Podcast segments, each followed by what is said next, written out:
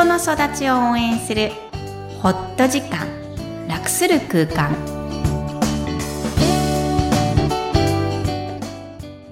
皆さんこんにちは、小ラボの岡田です。こんにちはクロスのみきこですダジャハオ Hi everyone みきこさんよろしくお願いします。お願いしますそういえばみきこさん、新しいポッドキャスト番組のアシスタントですかね。やるっていうことなんですけど。そうなんですよ、うん。えっ、とイギリス在住うんのリエさんのポッドキャスト番組に、はい。ナビゲーターとしナビゲーターとしてて、ですね。あはのー使ってもらってですい。ね、今、その役割を岡田さんにやってもらってるんですけど、うん。はい。初めて？うん。聞き出す役割？そうですよね。やらせていただいてるんですね。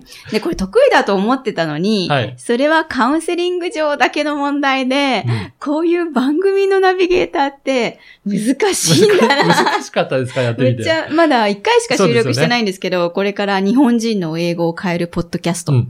私は元帰国子女なので、あの、それを、こう、どう、まあ、英語も、に、コンプレックスのある帰国子女なので、英語について、こう、こっちから根掘り葉掘り、聞きたくなっちゃうんですよ。でも、私聞いてうて、ん楽しんでる感じがすごい良かったと思うんですけどね。楽しんでるよね。楽しみすぎて、うん本当にリエさんが言いたかったことなんだろうかっていうのが、すごい終わった瞬間に点々点ってなるんですよ。うんだから岡田さんってすごいなと思って、私こう、不満になったことないんですよ。自分の言いたいことがあできなかった。え、ここで言ってよっていうこと あんまりなくて、はい。あ、でも、うん私はリスナーとして聞いてたら、あの、楽しい雰囲気はいいなと思って。大丈夫ですか、ね、大丈夫だと思います。ぜひちょっと楽しんでやってみ本当てもらえば。ですよね。はいぜ。ひ皆さんもこの英語、うん多分、この番組感情なんですけど、あの、帰国子女とかそういう話題もしていますから、英語に関心がある方も多いと思うので、ぜひ土曜日にはい配信されている日本人の英語を変えるポッドキャスト、うんうんえー私の違った面がうん聞こえると思いますので、お楽しみください。はい。それでは本日のメインテーマですが、感情の基礎知識ということですが、これはどういった内容でしょうか？はい。今年2019年も最後の月に入りました。えー、ポッドキャスト番組、ホット時間、楽する空間のおさらい月間にしたいと思います。えー、続けて3回いきますので、本日はこの番組の発信コンセプトでもある感情の基礎知識をお届けします。はい。岡田さんずっとこれうん2年以上ですね。そうですね。感情、感情とひたすらずっと言ってきたんですけど、数多くの感情話をしてきて、うんあの、自分の子育てを披露してくださったり、うん仕事でのモヤモヤ感とかも話していただいたのを今思い出すんですけど、はい。感情についてまずどう感じるようになりましたか？そうですね。あの、思った以上に自分自身、あんまり感情に、えー考えてないというか使ってないと思ったんですけど、思った以上いろいろ感情ってあるんだなっていうことに気づいたかなと思いますね。ビジネスライクな感じがしてましたけどね、最初ね。はい。あれって立ち止まることは多くなりました？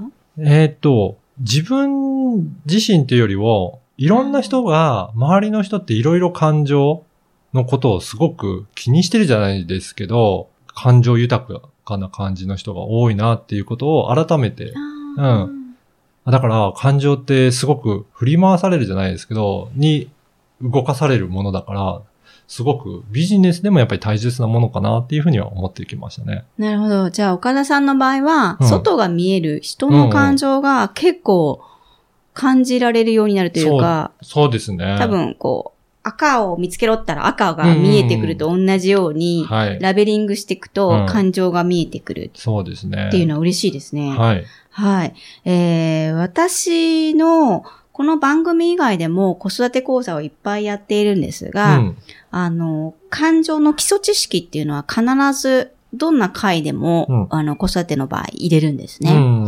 で、結構知られていないのが、えー、これ振り返ると第2回とか第3回で言ってる内容なんですけども、感情でよく日本語で言われる喜怒哀楽はい。の説明からいつも入ることが多いです。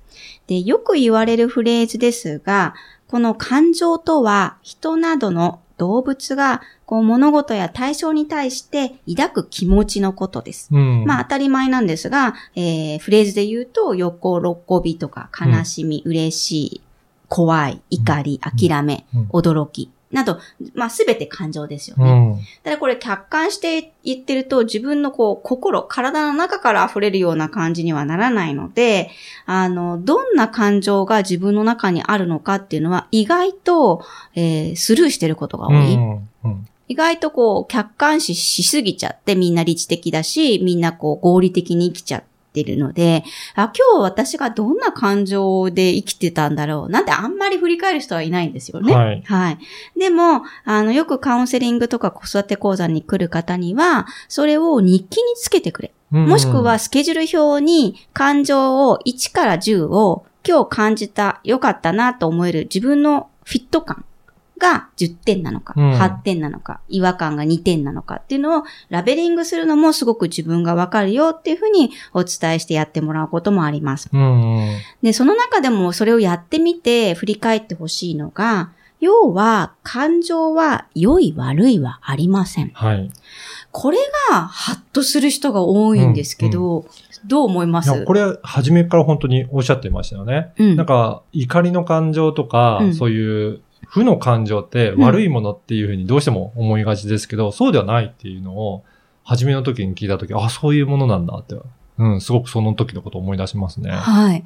な子育て講座でも、えーっと、意外と感じていいんだよって言うと、ああ、そうなんだ。うん。で、それを感じないと子供が、感情が豊かにならないでしょ、うんどうしてマイナスをこう、抑圧な、ならかったことにするの、うんっていうと、皆さん、目から鱗みたいな顔をして、ああ、そうか、嫌だって言っていいんだ。うん。じゃあ嫌だって言わせてる自分ってすごいねってまた言い換えると、あ、そうなのか。うんっ。てことは、あの、自分も嫌なんだけども、その感情は、えーそれを与える機会をあげるっていうのが、えー子育ての大事なところだよねって振り返ると、おい、すごい納得だ。うんうん。っていう感じを皆さんをするんですね。うん。なので、嫌だ、えー嫌いだはあってもいいんですけど、感情には、えー善悪の評価はない。っていうのはまた復習に、えーしたいと思います。はじゃあね、嫌だって嫌なままで終わりたくないので、うんえーその感情に出会ったら、えー自分にヒントが来てるって思う考え方もあるわけです。はい。これが心理学でいうリフレーミングという技法なんですが、うん。こう自分がどうしてか嫌だって思うなら、うんうんそれは自分にどういうメッセージを、うんお伝えてきてるんだろう。これに注意しなさいよ、なのかもしれないし、えっと、それ以外にこう褒める。物事は表裏一体なので、うん嫌だったらこういう意味があるとか、あの、逆の意味に、えー置き換えることってできるんですよね。うん。だからそこをしっかりと考えるというか、感じることが大切なんですね。例えば怖い。今日プレゼンがあるから怖い。ってうん。言ったら、あ、僕って私って結構緊張できているんだな。ピリッとこれを大事だと思えてる自分ってすごいな。うん。